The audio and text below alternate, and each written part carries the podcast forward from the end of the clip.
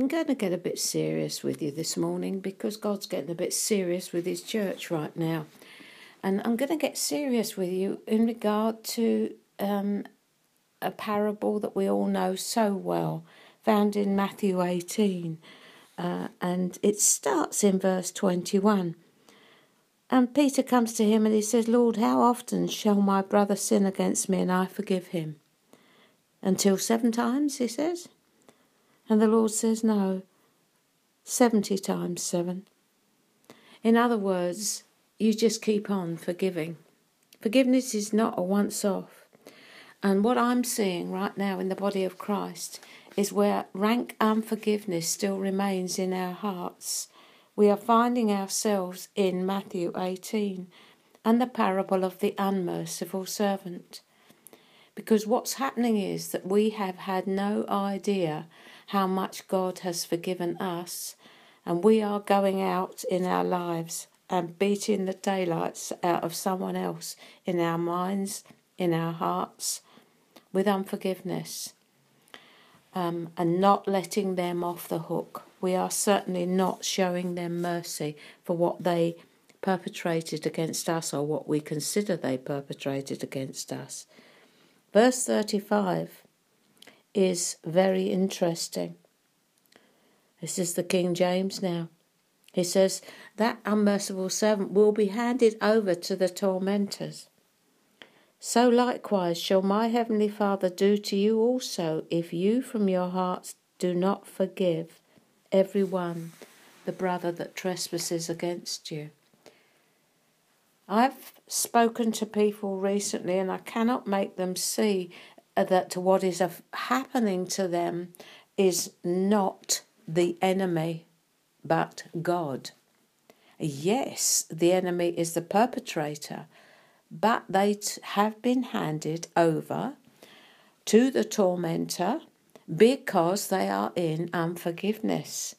And until they forgive and forgive and forgive and forgive and release the people that they are holding in unforgiveness, they will stay in that place of torment because God the Father has said so. Somehow we think we've got suddenly a, a God that is is just going to blink at our hardened hearts and our unforgiveness and our bitterness and resentment. We're not, you know, He's not going to do that.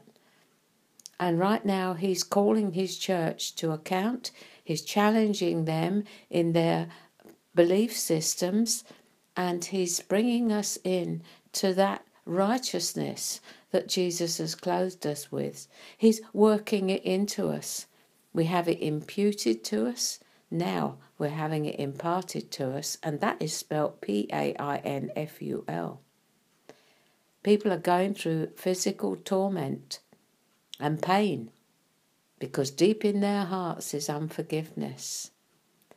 And until you release that person, that pain ain't going to go away because God said so.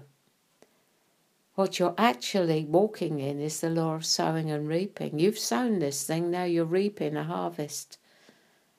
Time to forgive and release from the heart. Get before God and say, Lord, is there a grain of truth in this message? Is this why I'm in pain?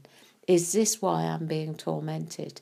Have I been handed over to the tormentors because I won't release someone into my forgiveness and mercy? that you, you've shown me. I am the unmerciful servant. I'm sorry about this message because I'm sorry about the fact it ha- actually has to be given. I'm sorry about the hardness of the hearts of the bride. But I have to give it nonetheless because it's coming home to me so forcefully that someone's got to speak out about the state of the church she thinks she's all right. You think you're hot, but you're not. You think you're all right, but you're not. Have a look at the letters to the churches in Revelation. You think you're all right. Let a man examine himself. Just do a little bit of self examination with the aid of the Holy Spirit this morning. Just ask Him, Is there a grain of truth in this message to be applied to me? Is that why my life is going in such a direction right now? This is a message of love. It's not a message of condemnation. God's agape love cuts us to the quick sometimes, beloved.